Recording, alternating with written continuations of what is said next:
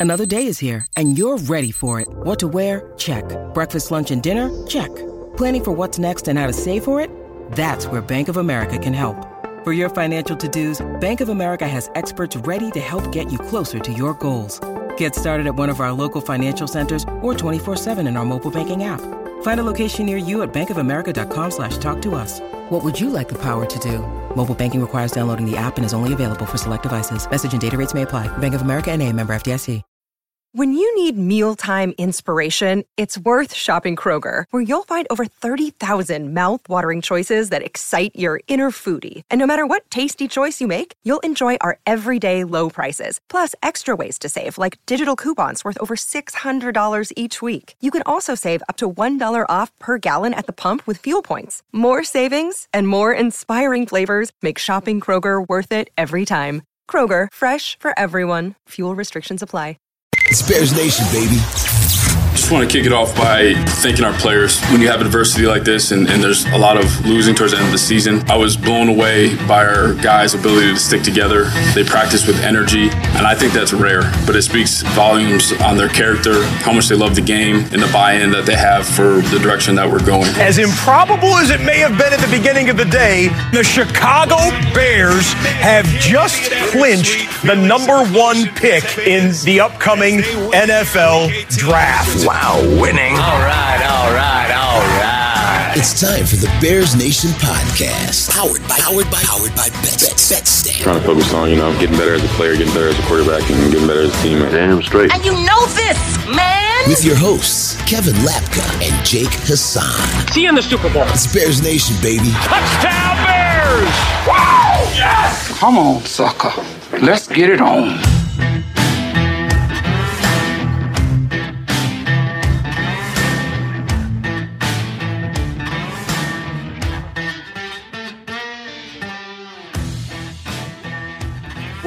In Bears Nation podcast. It is Wednesday, February 15th. Myself, Jake Hassan, joined as always by Kevin Lapka. And it is post Super Bowl, first show post the NFL season concluding, first show really of the actual off season. And so today, in the spirit of the off season, we're going to do our first mock draft. We're going to mock draft the first two rounds. We're to put it up. We're to go through it. We're to talk through. I think we're both to advocate for a trade down. We'll talk through it, see what we can get, and go from there. But that's what we have on tap today. We're to hit a couple other things, newsy things off the top. Uh, obviously, the Bears close on the Arlington Pite, Arlington Pites, Arlington Heights property today as of uh, this afternoon. That became official. And Jim Irsay is just uh, off the liquors. I don't know what the hell is going on with that guy. We'll talk about that too, and then we'll get to the mock draft. But Kevin Lapka, how we doing? We're doing good, man. You know, this is our time now, right? We have the first overall pick in the draft. We're going to make all the noise in free agency. This is our time. Chicago Bears fans, we own the next couple of months here. So it's uh it's actually going to be fun, right? You know, it's been kind of a dead year for us. You know, the Bears were really bad. There wasn't a lot of talk wasn't a lot to talk about week to week other than Justin Fields, and we were kind of beating a dead horse. So to have something new to talk about, do some mock drafts, it's going to be fun, man. And you know, the smoke has already started, as Jake already mentioned with Jim Irsay coming out tweeting things, and then of course Jason La Canfora fucking idiot, let's call him that, uh, coming out today about oh, I'm hearing these rumblings about multiple GMs walked away from the Senior Bowl, assuming that uh, the Bears could trade Justin Fields. No, we're not going to do that, but they're gonna. There's gonna. That's not going to be the last tweet that you'll see from a quote reporter uh, in the next couple months regarding uh, the status of Justin Fields as QB1 of the Chicago Bears. So it is going to be an eventful next few months, but at the same time, now that I'm thinking about it, like it's going to be kind of freaking annoying to like deal with all of these rumors and narratives for two more months. Yeah, I mean, there's it's all that's going to happen. I mean, we have what two months, two and a half months until the draft, uh, and on if it doesn't happen like Kevin thinks with uh, you know a trade coming in the next month or so, like it did for the San Francisco 49ers when they moved up to number three for Trey Lance famously, uh, then we're going to be sitting here a while. Uh, we're going to be sitting here with a lot of Justin Fields rumors, uh, a lot of different rumors all over the place. So we'll talk about that. Um, I think we're both in the same. I think the La Canfora tweet was purely deception, purely smokescreen, purely, you know, just gamesmanship by, you know, somebody within the Bears somebody outside of maybe another organization. But I I, I, don't think that there's any truth. I mean, Justin Fields is literally doing interviews left, right, and center suddenly after not doing a lot of interviews before prior to his career. Uh, you know, now he's doing part of my take. He was at Radio Row for the Super Bowl, going left, right, center, and I'm part of my take. He's saying, "Oh yeah, Bear for life, 100." percent Like you know, like obviously take that for what it is, tongue in cheek. It's February 15th, and it's part of my take. But like, you know, Justin Fields is very publicly going the media circuit, being like, "Yeah, you know, I've talked to everyone, and you know, I, I feel good about where we're at, blah blah." So I don't think one tweet is going to shift the needle that much, unless it's Jim Irsay, owner of the Colts, tweeting about how he has history with the Bears going oh back 60 years, tweeting a picture of himself as a kid at Lincoln Park Zoo. How, if you unless you're Jim Irsay, up here at the press conference for your brand new head coach with your GM and saying, yeah, oh yeah, this kid from Alabama looks pretty good, and yeah, we do need a quarterback. And your GM is like, dude, shut up. And it, uh, it's just the most bizarre thing in the entire world. Uh, Jim Irsay is one of a kind, truly. He is one of a kind. Like for people who don't really know Jim Irsay outside of football, like he's a very interesting dude. Like he was on the score a couple times because they have like this Jim Irsay collection thing where he like collects a bunch of historical musical artifacts and stuff. Like he's a really out there guy, and he's like very interesting dude. But here's my theory. So I, I texted you. I was like, I have a theory about this and why this you is did. happening. And this is my theory. And I'll give a little bit of credit to Ernie Scatton, who kind of brought this up to me a couple weeks ago. And now what he thought, his theory is sort of coming uh, to fruition. And I think it's this. This feels like almost intentional smoke screening. This is like intentionally creating smoke, in my opinion, because I think what they're trying to do is force the Texans' hand. It's a classic bluff, right? You know, you're playing poker. The Colts, right now, they have a two and a seven in their hand, and the Texans have pocket aces. But the Colts just went all in. They're trying to force the Texans to call their bluff. So they're creating all this smoke that, hey, we want to move up to number one. We really want Bryce Young. This is our guy, right? We we want to do this, and we're going to make it clear that we do this. And obviously, the Colts and Texans in the same division, the Texans are sitting there probably getting a little nervous, saying, okay, we know that the Colts are willing to give up all these assets. We we know they're willing to go all in. Okay. So we might have to, on draft day or earlier, kind of do something we don't want to do and give up more to move up to number one. That's what I think the Colts are trying to force, right? You want to force the Houston Texans to sell more assets, to give up more, to get a guy that maybe the Colts don't even want. Maybe Bryce Young isn't even their guy. There was rumors connecting them to Will Levis, saying that they like Will Levis, right? You know, maybe they have a better evaluation for CJ Stroud. There are reasons to believe that there is a team concerned about Bryce Young. This isn't a Trevor Lawrence situation. This isn't a consensus number one overall. I think he will go number one overall, but it's not consensus the way it was for guys in the past. They could be very well content with getting CJ Stroud or Will Levis, but creating this smoke saying, hey, we, we might Houston, we might move up. Like, you better be ready. So, this to me is a perfect situation for the Bears because if they're forcing the Texans to play their hand, then you might get lucky and you might catch the Texans off guard where the Texans say, hey, we really want Bryce Young, but the only way we can do it is if we move up to number one to prevent the Colts from moving up to number one. We're going to get desperate, give you more than maybe we were initially asking for to prevent a division rival from getting who we believe is a generational quarterback in Bryce Young or whoever it may be. And there you go, boom. They give you a couple first round picks, they give you a couple second round picks, and an all time haul to move up one slot because they were nervous of a division rival picking up their generational quarterback. That's the way I see this, Jake. I don't know if you kind of agree, but. So I, I guess my only thing with that is why would the Colts be inclined to help the Bears to make the Texans up their offer?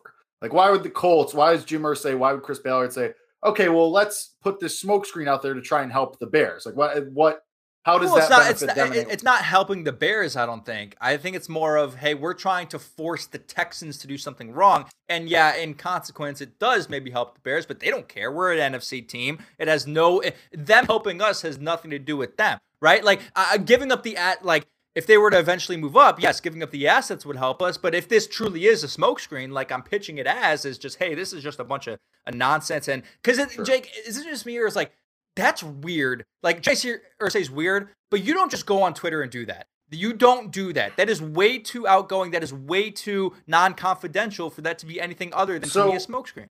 So I would say it, it's. I don't think you're completely wrong. I think that maybe this is probably what it is I think Irsay wants that pick. I think I think they want that. Pick. You think, think he truly want wants one? And, well, but I also think it's okay. Hey, we have an offer in our head that we're gonna, you know, let's say it's the our it's four and thirty five and a fourth this year and two more first or something, you know, whatever. Let whatever you want to say it is. Let's say the Colts have it in their head. This is what we're offering. Here we go. Okay, here's our offer. But if you're them, also knowing that you have another division rival, a couple spots ahead of you at two, who's also looking for a quarterback theoretically, who's also kind of going through the same thing you are with an overhaul as far as the coach and you know you know a new regime and stuff like that. Um, I think it's okay. We're going to take this swing, and if we miss because the Texans decided to up their offer dramatically, then okay. Like I, I think it's I think the fallback plan is okay. The Texans got scared and got desperate. We wanted that pick, but okay, we'll accept the Texans offering like one and twelve. Because remember, the Texans have two picks. They have the Cleveland pick from the Deshaun Watson trade. So maybe it's a play, like you said, for Houston to try and maybe give up number one and number 12 to make sure that they're really there. Now, that would be huge and a really, really big, massive haul for the Bears. But I'm not saying that's going to happen. Don't have any info on that, obviously. But maybe that's the goal. Like, okay, we're still going to take the swing, but if we miss, let's at least make sure Houston has to pay an arm and a leg and another leg for it if we're going to miss. Maybe that's what it is. I, I think the interest is genuine. oh, I think the interest is genuine, sure. Yeah. But I, I, think both things can be true, right? Both things could right, be true. Sure. Like it's a win-win right. situation for them. Like they could easily move up and get their guy good, or they could force the Texans to do something stupid, and maybe they're still content with a CJ Stroud or Will Levis or something. You don't know. You know, like it, it's possible, but like at at the very least, we know that a team is extremely interested in moving up, right? Like if this, yes. like if this, if they are doing this motion and it doesn't work, right? And the Texans are going to say, you know what, we're not going to give up a ton of assets. We're just going to sit back and take, you know, the next best guy. You know, whoever's taking first, okay, fine, we'll take whoever's second. Like they, they could very well sit there and say that. Then you at least know that, all right, if if they're not going to move up, the Colts are interested, and that's like the second best scenario. Like I think the Texans you, trading with the Texans is the number one scenario in my opinion, because you could that forces you to really be in in the realm of possibility for a double trade down, or have your choosing of a Will Anderson or Jalen Carter, where if you get to four, you're probably going to have to get there with that the next best guy. Like someone's going to take Will Anderson or Jalen Carter at three, you're going to be left with um, whoever. And for a lot of teams, it's kind of splitting hairs. You know, I don't I don't know who who would go first of those two guys right now. But you know, if you have a you don't control you'd be able to take it for. But it's a good situation for the Bears that someone is interested and that there is definitely a possibility, at least right now, for one team to trade down with. So that's where we're at. Yeah, and I think that's kind of also in tandem with the La Canfora tweet as far as, oh, well, a lot of people walked away from the Senior Bowl under the impression the Bears might trade Justin Fields. That probably means the Bears would listen on Justin Fields. They'll pick up the phone probably and be like, all right, well, what do you got? But you know, if somebody, you know, if you know Mark Davis in Vegas is like, hey, you know, let's talk about Justin Fields. Poles might be like, okay, we can talk about Justin Fields. I don't like your chances, but we can talk about it. Like, I, I feel like that's probably more of what it is, and it's a little bit of a spin. Like, oh, they might trade him. It's probably more of like they're gonna listen on him, but really they like Justin Fields. And also, it might just be something from, hey, you know, hey Jason, this is Ryan Poles. You know, we might listen on Justin Fields. Click. Like it's like it yeah. could be very much something like that too. So it could go any which way. And if this is already out there about the because also if you're the Bears, you don't want to be sitting there with at one and everyone thinks, all right, well, it's the Colts and that's it. Like you know, you don't want everyone to just kind of throw in the towel because it's assumed that you're just going to work with the Colts and that's going to be that. You know, like that that could also be part of like, hey, no, we're still you know we we're still listening on everything. So just something else. Either that or Jason Canfora is just a fucking idiot and lying. Like I like there's very there's very there's a very real possibility that that's true. Like he's been wrong about so many things that there is a possibility that that is not a even remotely close report. But if it is, then yeah, like Rich Eisen uh, when, when Joseph Fields went on Rich Eisen's show, which I thought was uh, a real interesting conversation, and Rich Eisen, you know, I asked him, he was like, you know, do, are you understanding of the fact that they might have those conversations just because they have to, right? And and Justin sat there and was like, "Yeah, I get it. You know, we, you know, uh, I understand. Like it's part of the process, of the NFL, all right. this, all that. Like very understanding of it. And I wouldn't be surprised. Again, you mentioned this uh, a couple a couple weeks ago, or really after the Bears got the number one overall pick, that maybe they've already had internal conversations with Justin. Like, hey, we're gonna take calls. Anything you see and read on the internet about, hey, you know, their sources and all this. Like, we're just taking calls. We're just listening because it could be advantageous for us and how we approach the draft." Right? They and I hope they had those conversations right? Like I hope they had those conversations with him because like these guys are on the internet and it's like, yeah, he's understanding of it, but still like you want transparency between your franchise quarterback and your GM. So I hope they've had those conversations, but there's no way to know. Um, but nonetheless, it's not it's not anything that is really like I know people are writing articles about it. That doesn't mean they're trading Justin Fields. Like that's what that's the crux of our point. Right. Until until I actually see that Justin Fields has been traded, I'm going to operate under the assumption that they're keeping Justin Fields for the foreseeable future and hopefully for the long-term future. Um, all right, let's hit this really quick. Uh, the Bears close on the Arlington Heights property. They announced that this morning. City of Chicago, Mayor Lori Lightfoot obviously put out a statement. Oh, well, you know, they closed on the property, but we can still show them what the, the business upside of staying in Chicago, blah, blah, blah. I just, you know, it's really a nothing. Like this really doesn't change anything. Doesn't change just anything. because they close, like just because they closed on a property doesn't mean like doesn't mean okay, we're moving tomorrow. Like you know, it's it's like you know, if you've ever known anyone who's moved houses, like when if your parents ever moved or if you ever moved as a kid or whatever, it's like okay, yeah, there was the day that the offer was accepted, and there's the closing date, and there's actual move date, and da da da da. This is just it's the same information that we had you know two three months ago whenever they you know their offer was accepted or whatever it was yeah and for people who are unfamiliar with you know property leases and management and everything and real Most estate uh, it, yeah, most of us. I mean, I think there's people like who really don't know who are like, oh, like okay, the state is being built. Like, that's what that means. Like, there's a direct right. correlation between them closing on the property and hey, sure. the, the construction starts tomorrow. No, that just means that they've officially purchased the property. But the important part of the statement that the Bears put out is they have to discover whether it's feasible to build on that land.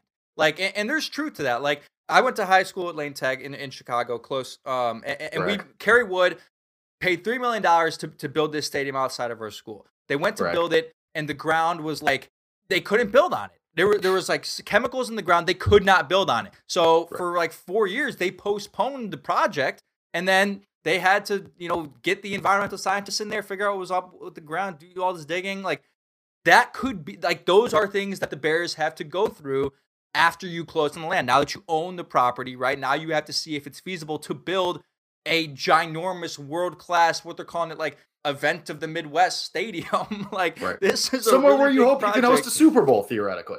Yeah, like you have to have your you have to do your due diligence, and they're going to be doing that. And that's why I also think, like again, I think when people saw that piece of news, they think that the process is expedited. No, like this is going to be a long process. It's probably going to be another year, I think, before you even know if they're going to build it there, right? Like, sure. And and then the full plans and everything. Like it'll be a longer process, and then the four years of building it. So hey, there's a very good chance the Bears could win a Super Bowl at, at Soldier Field before they go to Arlington Heights. So uh, we'll throw that out there for our Soldier Field lovers, which I am one. Yeah, and I mean just to wrap up this conversation because uh, there's nothing more to say other than this couple minutes. But the the Bears could always like, a they have a more money than God anyway, and so if they just wanted to swallow that investment, they very easily could. But also they could resell it. They weren't the only buyers. They weren't the only p- potential purchasers for this property. If they decide, like if the city of Chicago comes through with you know the renderings that we saw, what was that a month or two ago? And the Bears say, okay, well, you add this and this, and then we'll do it. And they say, okay, done. And they say, all right, we're staying in Chicago. They could just turn around and sell that again. I don't know. whatever. Yeah. Um, all right. Let's spend a couple minutes doing a mock draft here. What do we got, Kevin? PFF? Is that what we're gonna do? Yeah, we got PFF. Give me a second to pull it up. While I pull it up, I want to say I want to say something real quick um, that please, I wanted to hit please. on. This is your podcast. Um, this is this is it's it's it, it, it, pertains to the Super Bowl and what we saw on Sunday. Everyone who watched, I'm sure you all watched. Um, can you see the screen? It's loading. Justice. There we go. There it is. Uh, but real quick before we get into this, and it, it pertains to the draft and it pertains to the Super Bowl. I don't think people understand that the Kansas City Chiefs started 10 rookies in the Super Bowl. And they got the third most snaps from rookies in the NFL this year. It was unbelievable It was they started ten rookies in the game. I think I, I don't think they. St- I think ten rookies played in the game. Then didn't start. I, I, I was going to say ten rookies no way they the started. They did not start ten rookies, but rookies. they had a, they had at least I want to say at least five or six rookies who started, but uh, ten who played in the game, and it's just like, eh, yeah, Brett Veach and that coaching staff, unbelievable, Un- unbelievable what they're able to do with their young players. But eh, as it pertains to the Bears, like it's not outrageous to believe that if the Bears draft really well this year, what a difference that can have on the team as far as the leap that they can take from this year to next year. Like, and this is really critical. Like, and I'm not just talking about the picks that we're about to make here in the first round. We're just going to do two round mock draft. Like, a lot of these guys that are playing critical snaps for the Chiefs in the Super Bowl and making, like, I think the two cornerbacks that made, you know, one of the, the interceptions in the AFC Championship against the Bengals, like, were fifth and sixth round picks, man. Yeah. Like, like the final the final interception uh, to Yeah. end the game to end the AFC. Yeah, like these guys were nobodies, and and all of a sudden here they are playing important snaps in the AFC Championship. So for people who don't believe that, well, you know, you just got to see, you have all this money. The only way you can ever compete is if you spend all this money and spend it on the right players. Like that's true, and the Eagles are a good testament to that, right? They spent their money really wisely. But on the other side of the field, the team that won the game was the team that developed their rookies, developed ten rookies, had and they have eleven picks this year. How is that possible? Anyway. Because um, you know you know how it's possible because Howie Roseman is just like I don't know how that man does it, but like he's just he's a wizard. He like he's he's a wizard. Like he just gets these picks. All it's it's insane. But anyway, all right, let's get into this mock draft. Like Kevin said, we're just gonna do two rounds, just real quick. You know, everybody's still learning about these prospects. Not, I mean, if anybody is another Chris Nano out there and knows every single prospect that's going to be rounds one through seven in this draft, more power to you. We're not at that stage yet. We're just going to do one for fun, you know, off season starting, and we're just going to talk about this. Um, all right. I mean, Kevin, I advocate for trade here. I assume you are the same way on that. I advocate for trade as well. But here's where again, so like if I if what we were talking about earlier is true, right? And the Texans are sitting there nervous, and you have the leverage. Again, this is it's amazing. You have all of the leverage in the world. Are you ruling like what do you think the odds are right now that the Texans would be willing to trade up with you at one if and this is really important. This is really important. In the next couple months, you need the Bears, I would say, because I think we talked on this podcast. We're like, hey, we, we want CJ Stroud to do well. We want the Levis to do well. So all these guys are, are graded higher. So more teams want a quarterback. I think at this point now, you need one to separate from the rest. Like you need Sure. Bryce Young to be the consensus number one. So teams are saying, hey, we have to move up to get you. We're not content getting the next best guy, whether that's Stroud or Levis. What do you think the odds are that Houston is going to really get desperate and want to trade up to want to get probably Bryce Young if he separates? So I think what's really likely, and somebody brought this up in the chat uh, earlier in the show, but I think once the combine starts, guys like Richardson and Levis are going to shine through and muddy those waters even more because those guys Yeah. have insane physical attributes, and I mean, let's call it what it is gifts. And those guys are insane athletes.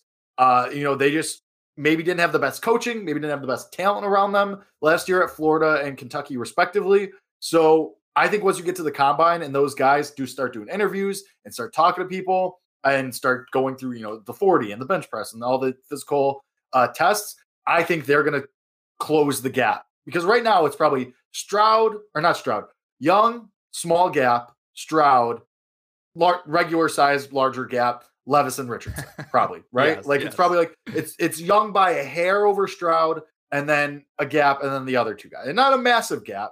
But I think once the combine happens and once these interviews start happening and the pro days, I think that gap between the the latter two and the other two and the first two is going to close. And I think that's when you're going to start getting these waters muddied. But if you're the Texans, and like we- we talked about for five minutes that Jim Irsay is just kind of a weird guy. Why do we have any reason to believe that the Colts don't like Will Levis? We heard it about a month ago. And sometimes it's just sometimes it just is what it is. Sometimes what you hear is just what you hear. And that's just how it is. Like they might just really like Will Levis. And the Texans might be able to sit there and say, hey, you know, like we could get Young anyway. Or they have Young and Stroud graded the same and they're fine with either two of them. So I'm more inclined to go with the Colts here, Okay. but I, I understand why you bring up the Texans. Well, I only bring it up because it's it's just so intriguing with that Right. twelfth round, w- uh, with that number twelve overall.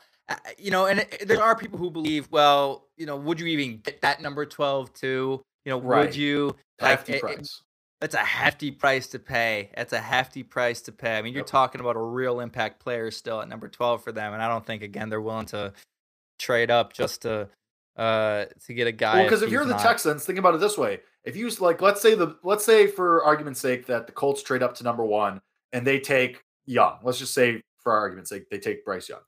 Okay, you're the Texans. You take C.J. Stroud at two. At twelve, you could still get a Pete Skoronski or Oh, or sure. Stroud's teammate Paris Johnson Jr. Even better. or. Jaxon Smith and So- Jigba, like they need a receiver. They Right. could get but I mean, obviously, like you probably want to protect him or you want to make Right. sure you have that offensive lineman. Is my point. But, like you could still get one of these top offensive linemen to pair with, you know, uh, C.J. Stroud or Bryce Young, however, whatever quarterback you'd so choose. So the Texans are still in a very fortuitous situation. The Colts are desperate. Their roster is built to win now. Like the Texans, they signed, you know, DeMeco Ryans to the six-year contract for a reason. This is going to happen tomorrow. This is going to happen next year. Texans are in for at least a two to three year situation. Like they have some players on their defense, they have a couple guys on offense, but like it's going to be like a couple years. The Colts are right now. Their offensive line is decent. Their defense is good. They need a couple receivers maybe, but mostly they need the quarterback, and then they're a playoff team. Like I agree. the Colts are way more desperate. I agree. Um, and and so I'm good with Colts. And real quick, I'm I just don't think at this point we can even include Vegas in these conversations because of the I agree. the, the, the smoke around Aaron Rodgers and, and the likelihood that that happens. And if that happens, that just nullifies you know any any sort of trade up for them. Obviously, they're not going to trade for quarterback. Uh, at least in the first round, you know they could find a guy to to sit behind Aaron Rodgers for a couple of years in the later rounds.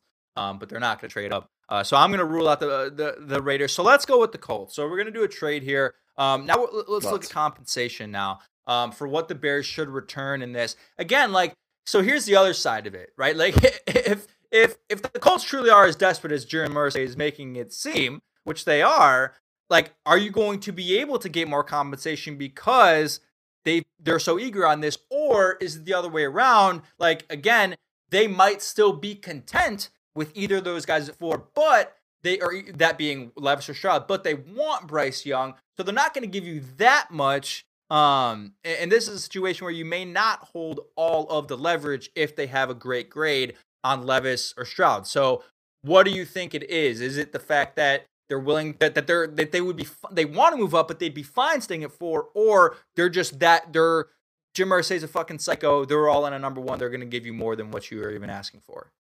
I think they'll give you more. I think they'll be desperate because also, you know, the Cardinals could feasibly trade down to seven with the Raiders. Like that's less four, you know, seven to three is less of a jump. So the Texans take Young. Let's say that the Raiders take Stroud, and then you're like, okay, well, crap. Do we really want to take Levis or Richardson at four? Then you're looking at a trade down. So I think they're intent on getting, you know, and maybe it's Levis. I don't know, but I think for argument's sake, they want to make sure they have their pick of the litter here. Um, I, I don't think they're content to just sit at four. I think then too many variables enter the fray if you sit at four. And I mean, that one variable ends up being the Cardinals, but I mean, that's one extra team. I, I mean, because you add then assume that the Texans are taking a quarterback no matter what.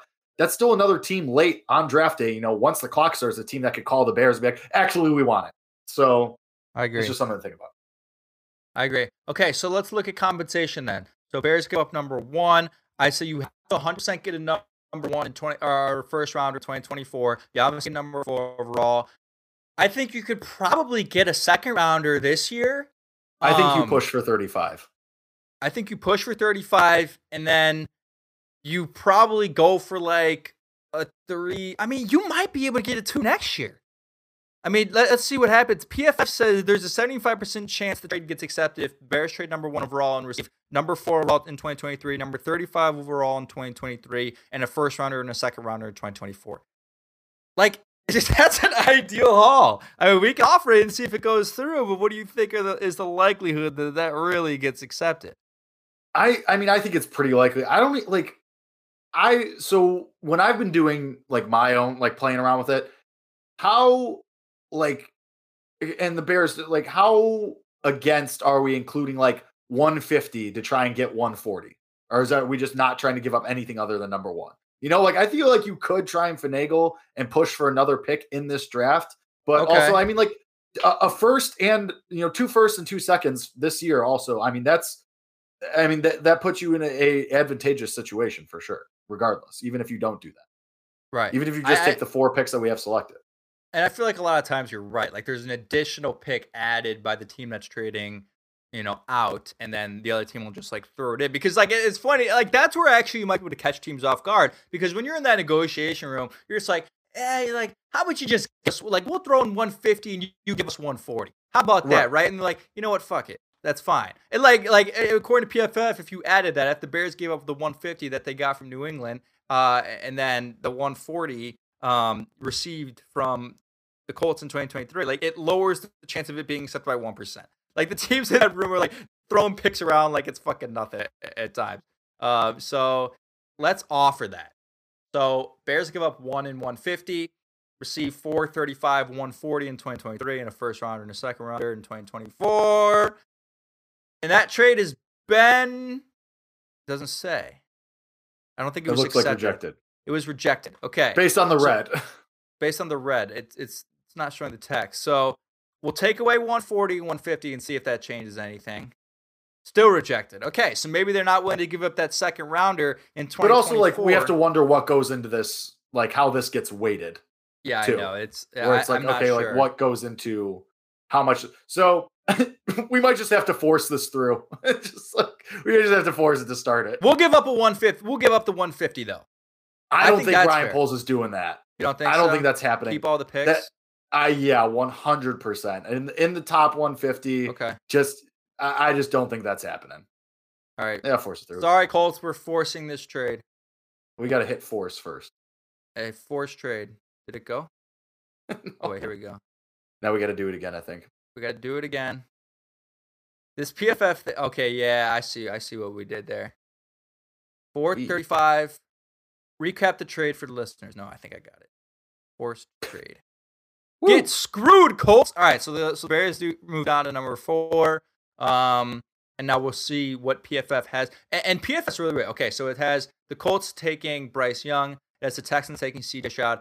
And and PFF is so weird. Like th- their mock draft is all over the place. But it's got the Cardinals taking Tyree Wilson.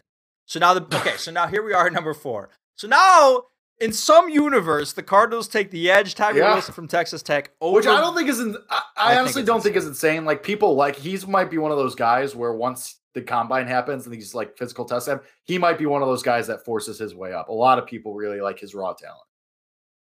Yeah, I agree. I mean, it's possible. And again, like the combine changes a lot of those things. Um, sure. uh, people fall in love with athletic traits as they should.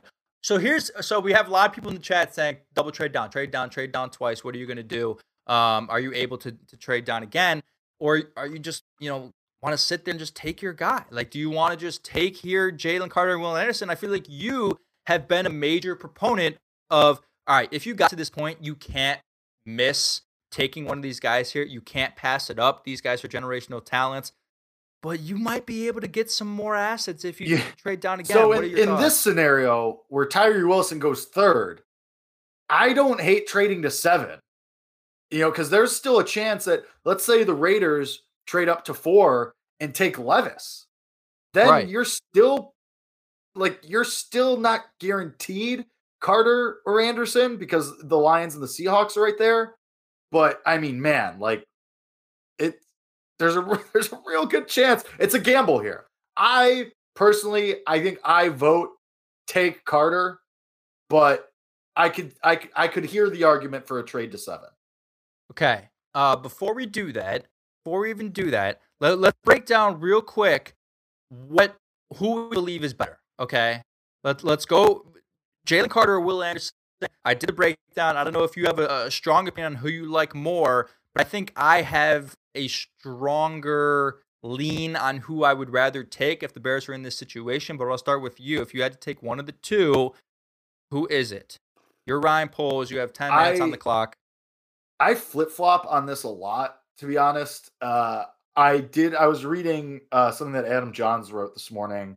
Uh, about how yeah like carter's awesome and he's the you know he fits that mold of the three technique which is the engine for the defense famously as matt eberflus said but you can get a defensive tackle. Like there's a couple premier defensive tackles that may be available in this offseason. Um, and meanwhile, premier edge rushers don't always come around as often here. So I think I'm probably leaning Anderson if we are going to mm-hmm. use this pick.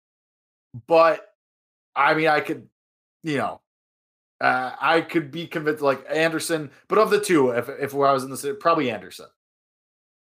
I would agree. I was watching the tape again today, and he just his player comp for me is Nick Bosa, man. Like I just see that, and I'm like this rare combination so of speed. The defensive player of the year. Yeah, exactly, exactly, and and we'll probably win that award again. Uh, it's just a you know a game record, and Will Anderson has the, the capability to do it. And I think the the comforting thing about him is like the accolades are there, like right. single season sack record, Alabama, at like, Alabama, know, two, literally, yeah. like not at not at southeastern not at, Missouri, exactly, tackle, like. Exactly. Uh, you know, two-time SEC Defensive Player of the Year, first player ever to win the Bronco Nagurski Award twice. Like, th- the stats are there, right? People have questions about Jalen Carter's production when you look at his when you look at the you know his stats in his career as a one-year starter. His stats don't you know jump off the stat sheet the way they do for Will Anderson. Like everything is there for Will Anderson, but he is just a rare athlete and can immediately will immediately make an impact, like an a- Aidan Hutchinson type impact. But I think he's better than Aidan Hutchinson. Like I think he's far better as a prospect than Aidan Hutchinson was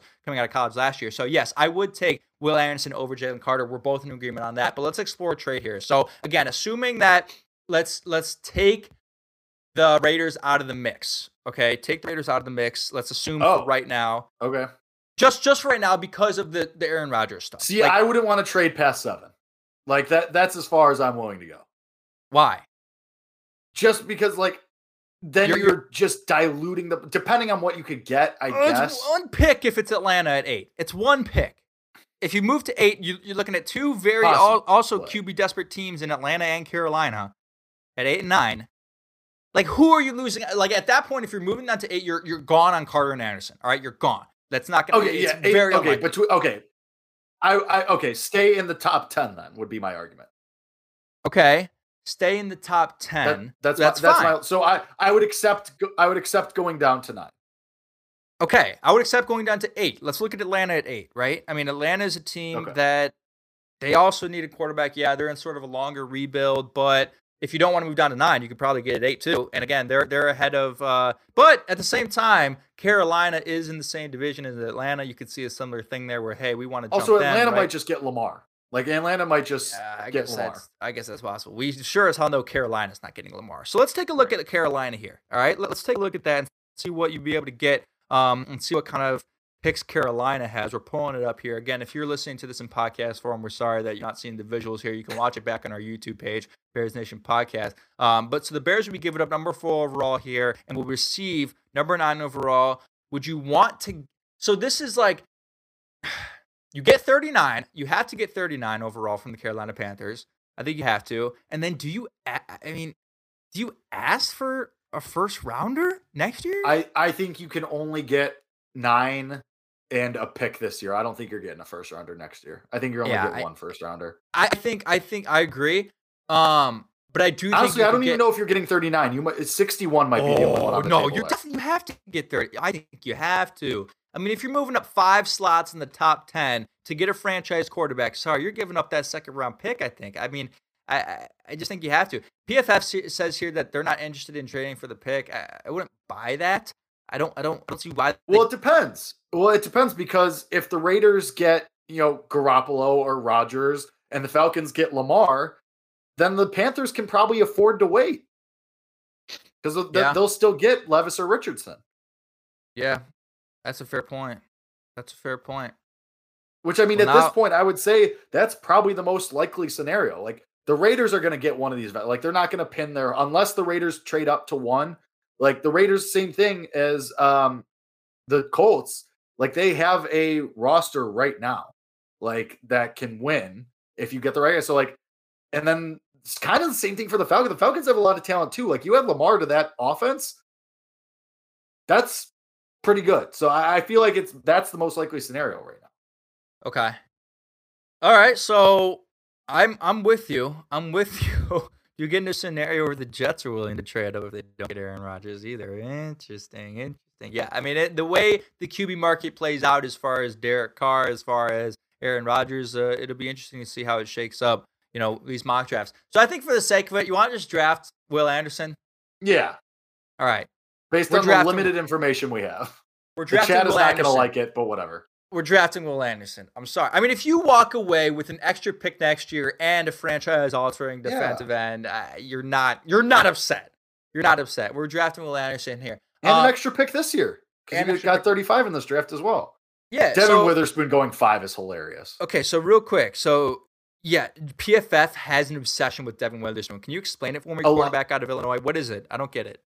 I mean, he's just like flown up draft boards. Like at first, it was in middle of the college football year. It was oh, he's a first rounder, and then as time went on and on and on, oh, he's top twenty. Oh, he's top fifteen, and now it's sounding like he's going to be top ten the more and more. I mean, he's unreal. Like he's an unreal ball hawk, unreal in coverage, and the dude can hit. I mean, there's hits from uh, the one everyone will remember is the hit he had against Indiana, where it just came flying from the you know from the secondary and laid out a, a screen pass, just sniffed it out completely. I remember that. And dude's helmet popped off, and it was cra- it was. I mean, it was the J- Davion Clowney hit basically from a couple of years ago is what it was uh, when he was uh, still in college. So that's basically what it was. Uh, I mean, people love him. People love his mentality. He is a grinder. He has like that grind mindset where he just like never takes no for an answer. He just works and works and works and works. But I, they, I mean, people love him. He continues to rise. I'm really happy for him. Yeah, that's uh, that's impressive for Devin, Devon, Devin, Devin, Devin, Devon Witherspoon. So, real quick before we continue the draft here, so the Falcons took Quentin Johnston today, and, and real quick, I just want to break down the wide receivers here because in the event that we did trade down to eight or nine, I would have said we'd take a wide receiver, 100%. You have okay. to go down and you get your guy. But I want to know where you're at because I put to, I finally for weeks, I months, I didn't know how I would order what is the consensus top three in Jaxon Smith-Njigba, Jordan Addison, Quentin Johnston. And I'm like, I'm almost there. But assuming we got to nine or something, right? And eight, and all three wide receivers were on the board, in that situation, who would you take out of the three? Because that's a very real possibility. I mean, in the event that you're only taking a wide receiver in this situation? Yeah, yeah, yeah. Like, uh, just assume wide uh, receiver. Like, obviously, tackle, Skoronski, Paris Johnson's on the board, but just right, assume right. they're honed in on wide receiver. Probably Johnson, but like, I would rather, you know, in this scenario that we're in right now, like, I, it seems like Jaxon Smith-Njigba is going to continue to fall, and he might mm-hmm. fall to the second round. And if you get 35 here, feel like you're going to have an opportunity to get him at the top of the second round. So I wouldn't like it. Let, let's say you trade back to eight or nine and trade out of four. I would say take one of the offensive linemen. Um, but the hell do I know? yes, I would. So I, I real quick, I, want to, I just want to read you my player comps that I came up for for, for these three guys when I watched them back today. Uh, Jaxon Smith-Njigba, a player comp for him was Stefon Diggs. Not a superior athlete, but a crisp route runner, ability to find a hole in the open zone, very sure hands, never drops the ball, great ball tracking skills. I think that's a good comp for him. Jordan Addison, I hate to say it, but like I see Justin Jefferson in him.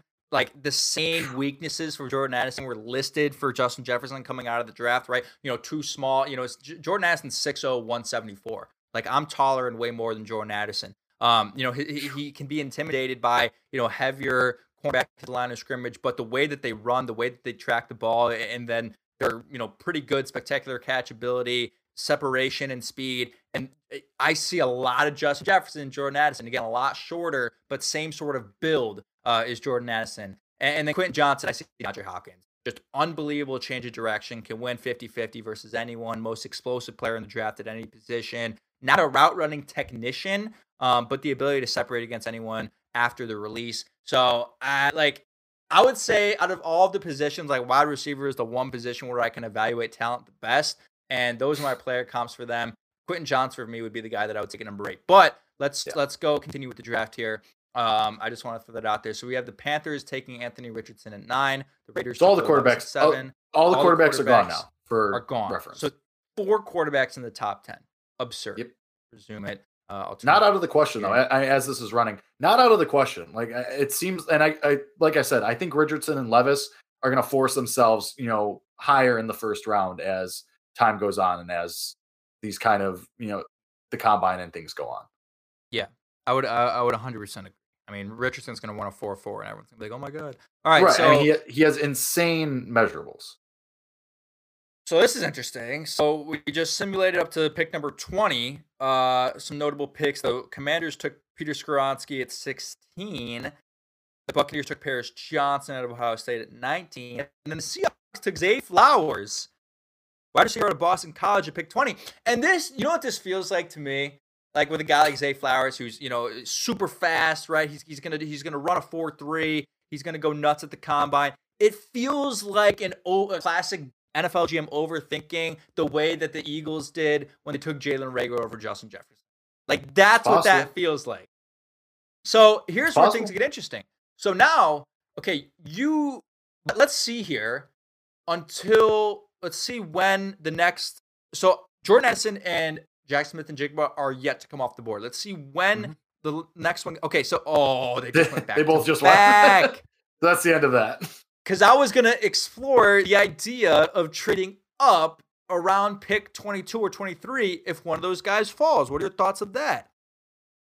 I don't know if you would have been able to make it happen. You probably would have had to give up the first rounder in in 20 no, no, no, no, no, no, no, no, no, no, no, no way. No way. It's possible. No way. 30, 35 and 54 don't get it done. 35 54 and throw in a fifth rounder. That might get it done. I that think could, that's that, too many picks for this draft. That uh, that's too many ah. picks to give up from this draft for one guy. Somebody in the chat mentioned like you you have to get as many guys as possible. You don't have the luxury of being able to give up three picks for a wide receiver. You just don't. But here, so here's the only situation where I think that has to happen, right? If say say a lot of those holes that the person in the chat, I would like to get the name of them in here. I forgot who said it. Uh, G Station maybe. Um, say say in free again. Th- th- this is after free agency. The draft happens after free agency, after the trade market for the most part, right? We know holdouts occur in the summer, and there's a chance that you could trade for a Mike Evans or DeAndre Hopkins after the draft. But say they approach it and they fill a lot of holes, and it's like, oh my God, we actually don't have as many holes to fill now. We spend our money in the right areas, but we still don't have our consensus wide receiver one. We didn't pay anyone in free agency. We didn't trade for anyone yet. Would you then be like, hey, we can't approach 2023 the same way we did 2022 without a superstar for Justin Fields. We saw what these guys have done for other young quarterbacks in the league. We have to get our guy. In that case, I'm willing to pay the three picks. That's fine. You know, Ryan Poles has had the ability in his one draft with the Chicago Bears, with a caveat, I say, to trade down and accumulate more picks. So if you do trade up here, that doesn't mean he can't trade down more in the fourth and, and, get a couple fifth round picks, get another sixth round pick, right? Accumulate more. And yeah, it's not, you know, the 54th right. overall pick, but if that means you're getting Jackson with the Jigboard, Jordan Addison 10 picks lower than where they probably should be valued uh, at, at ADP, then that's fine. See, I don't know if you're getting them 10 spots because like these guys continue to fall. Like in these mock drafts that you see in these draft big boards, like these guys continue to fall down and it's not like anybody in this draft is a Ja'Marr Chase or even a Drake London. Like it doesn't sound like there's nobody that kind of like the same that you were talking about the quarterbacks. There's no one guy like you're just as likely, in my opinion, to find a Quentin Johnston in the fourth or third round. Like I just I think that if you can't like, get an Evans or Hopkins, even if you do, like free agents break down faster because they're older. Like you need to try and get somebody for the next wave too. I just right. don't think you're at a liberty to trade, especially 35 and 54 for you know 22, and then you're sitting twiddling your thumbs till 64. I'm with you. That's fair. I'm with you. Yeah, it, it, it's it's it's it's just it's interesting to explore. And again, you know, there I, I don't know. Like there's a chance that Jaxon Smith-Njigba falls further than 22. Again, I think yeah. people are going to be spooked by the fact that he didn't play this year at all with the injury, sure. right? And then you have the Senior Bowl, and you got a lot of fresh tape from these other guys. Let's resume the draft here. Uh, I don't think it's out of the the round possibility that that happens. So we're approaching the Bears' second round pick. Um, Nathaniel Dell just got taken out of Houston, big Senior Bowl name. And the Bears are now on the clock here. Bijan Robinson taking the pick before them at 34 Hilarious. by the Arizona Cardinals. So here you are at 35 overall with some good talent on the board. Some of the top names O'Cyrus Torrence, a real good guard out of Florida. That's a name I'm interested. Mazi Smith, mm-hmm. uh, defensive lineman out of Michigan. BJ Ojulari out of LSU. That's another guy I really like. Um, Josh Downs, wide receiver out of North Carolina, is a name a lot of people like. Um, I'm not as high on him. Dawand Jones is the largest human of all time. Let me tell you, I went to school with him. Uh, so he, looking here, do you have to go offensive lineman here? Are you looking at O'Cyrus Torrence at pretty good value uh, at 35? So this is kind of where, the, like you talked about, that you know free agency impact comes into play because if you pay a couple offensive tackles or one offensive tackle and one offensive guard, then you know you can afford to wait probably until the fifth or sixth round or fourth round to take an offensive lineman. You don't need one plug and play right away uh, if you're not going to take him in the first round, probably. So I'm probably leaning. I know it's not going to be attractive to go back to back defense again, but kind of like it did last year, that just kind of might be the situation you're in where best pick available, got to go defense. But I mean, it, it just depends. Why am I blanking? I'm an idiot. But the Bears trade down last year. Why am I uh, for in the second round? How did how did they get the second second rounder? Why am I blanking? Khalil Mack trade. Khalil Mack trade. That's right. Um, I also again, we've seen the tendency for Ryan Poles to trade down, and I see Adam Dobbs and Chets as Torrance and heartbeat loves them. You know, sure. I don't think you're gushing over him. Would you be willing to trade down a couple more picks here uh, and accumulate a couple just to trade down four spots? And the guy that you want could still be there four picks later. Or if you just like like that was the case for uh, the George Pickens situation. Basically, was oh fuck the Bears missed on taking him uh, with the Gordon pick. They could still get him, or with the Brisker pick, they could still get him right? Because uh, like they had the second second rounder, like there's a chance that you could still get your guy if you trade down even just four slots. So I would actually propose here that the Bears trade down in the second round at 35 if there's no one that they really love. Yeah, I mean, I, I agree with that. Uh, even if you trade down a couple spots for one of these big offensive tackles that are still available later, uh, I I just think maybe you're like, yeah, I I I'm not opposed to trading down a couple spots because I think there's just a lot of defensive talent that's still at up at the top. So yeah, I, I would not be opposed to trading down a couple of spots. All right, let's explore a trade real quick with with Vegas and see if you could trade down to 38. You so you're trading down, you know, three slots to 38, and let's see that the type of return you could get for something like that. If you're giving up 38, you can ask for 38. Nope, that's too much. 38. You could get. Could you get 109? So you could maybe get a 38th no. overall pick and the 109 overall pick just moved down three slots. So you pick up a second, you pick up a third, a fourth rounder. Would you be interested? I mean, I I yeah, pick up I another mean, fourth rounder. 100. percent Yeah. I mean, that gives you more uh, uh, right around the yeah, easy, easy. So and, and, that's a real possibility. Like that's yeah, something 100%. that they should do. So now let's see uh, if Bears can still get O'Cyrus Torrence. Probably not. Uh, there he goes to the Rams. And then so now you're that at 38. makes a lot of sense. Now you're at 38. This is where I would say you take Josh Downs. I, like sure. Again, contingent on free agency, but Josh Downs is a real good athletic talent for you out of UNC. Um, I had to watch more tape on him, but solid snap, uh, solid solid stats from you know his career at UNC. Uh, a name to watch in the second round. I I wouldn't expect him to be a guy that flies up draft boards after the uh, after the combine. I don't think he's gonna wow anyone crazy at the combine. Sorry for those watching that I don't have uh, PFF Plus or whatever. I'm not paying for that shit. Um, that's that's the shit that's gonna tell you Sam Mustipher is like the best offensive lineman oh, in the NFL. Like I'm not doing that. Uh, but yeah, I'm down for Josh Dow- for Josh Downs here. Uh, so you trade down, you still get a good player. You accumulate another fourth rounder. Are we in consensus on Josh Downs? Yeah, I, am good with that. Uh, I, I, could see the case made for Henley just because Nicholas Morrow isn't going to be around forever, and you want someone young to pair with Sanborn theoretically. But I mean, offense and wide receiver takes precedent here for sure. Yeah, I think you have to. Um, we're going Josh Downs. Woo. Boom. There you go. So we took Josh Downs here. Now we have four because we picked that up from uh, what is 50? Is that the Baltimore? That's the Baltimore pick. That's right? the Baltimore so pick, yeah. So this is where you could, this is where you probably, I, I think you had to go defense here. So looking at some of the names available, really? guy Sydney, I, I, I mean, just again, like a contention on free agency. We'll keep saying that, but that side of the ball has more holes. That side of the ball has Sure. more holes. You just have less talent overall there.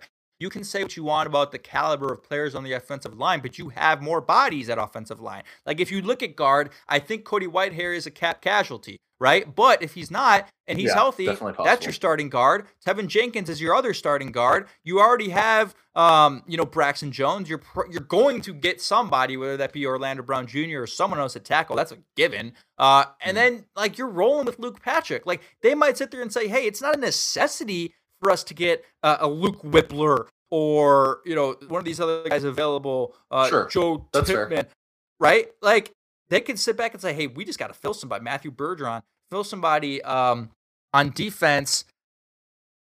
Not going Sydney Brown, although I fucking love Sydney Brown and I would love to take him. You can't take a safety because it's not needed. I think Trenton Simpson's an interesting name. I don't. Well, why think don't would- what? I mean, I think you could scroll. up. uh, I mean, I think you could take Ika. uh, Like you, defensive, Yeah. like interior defensive tackle. Like even if he's an interior lineman, like you pair a guy with like that with Will Anderson. Like the, I mean, the line is a huge need. I, like I know we like Justin Jones, but if you could get someone who's basically going to do the same thing that Justin Jones does, might as well take him to pair with Anderson for the next six, seven, eight, however many years. Yeah. If you're not going to take an offensive lineman here. Otherwise, I mean, I would advocate for Sydney Brown. I think Sydney Brown has the, you know, variability to maybe play corner. Like, I don't Yeah. think he has to be a safety. I think you I think can move fair. him to corner possibly. I think that's fair. I think he you- started at Illinois as a corner, actually. and then they flexed him to safety. I'm almost I mean, positive he did. in a lot of situations, I'm almost positive. you get nickelbacks who it's not a difficult transition, right? If you're if you played cornerback your whole life, it's it's the same concept. Like I I think that's possible if that's the strategy. If that's the strategy, Plus, is hey, also, we're I drafting mean, you to be cornerback. Also, Jaquan Brisker missed time last year with injuries. Eddie Jackson's missed time almost every year since he got the contract with injuries. That's good depth. But I mean, I also like I think taking Ika is a really strong proposition as well.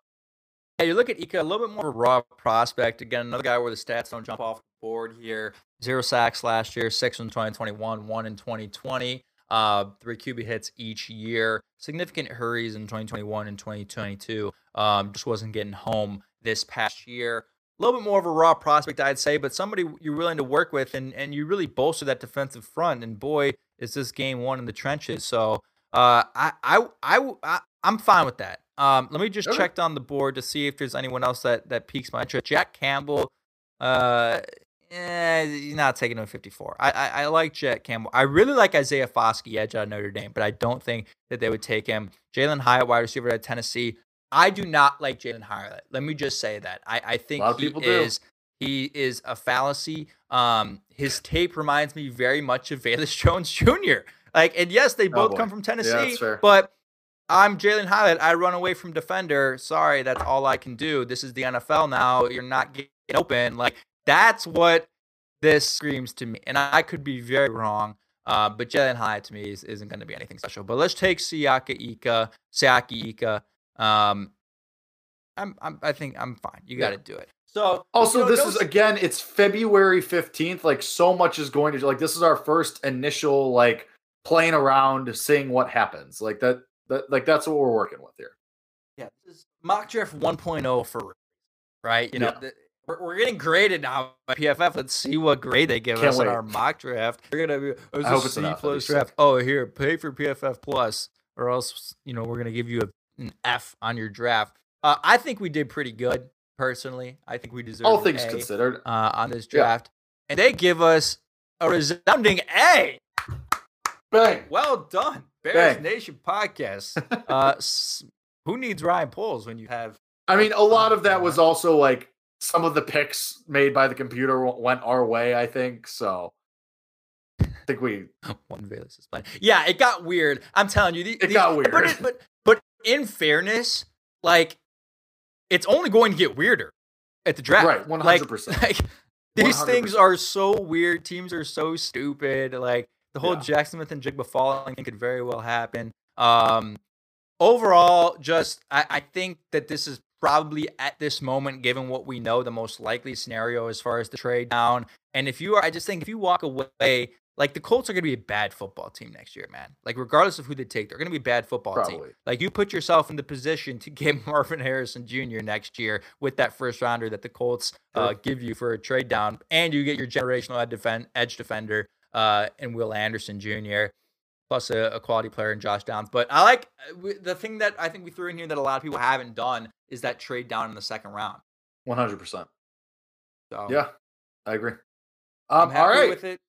Yeah, I mean we talk. I mean we talked through a lot too. We didn't just run through it and buzz through it. Like I mean I think we started this with like 15 minutes into the up 20 minutes in the episode and we we squeezed 40 minutes out of it almost. So yeah, I mean we we went through a lot there and eventually we'll make them longer as you know, Kevin and myself have more time to look at these guys and read more stuff and cultivate more information. And of course, this free agency and the combine and stuff happen as well. So this is far from our last mock draft. We will do more as the offseason goes on. We'll talk about more stuff. We'll go through more scenarios for the trades and things like that. Um, and then, of course, when things do happen, we'll be here for that as well. So thanks to everyone that watched and kind of commented and did the draft along with us. That was a lot of fun. Can't wait till we do the full thing and you guys are screaming at us about six round picks. It'll be a lot of fun. But appreciate all the listeners, all the viewers. You guys are the best each and every week. We appreciate you a lot. We will be back. This has been Bears Nation Podcast. I'm Jake Hassan. That's Until next time, bear down.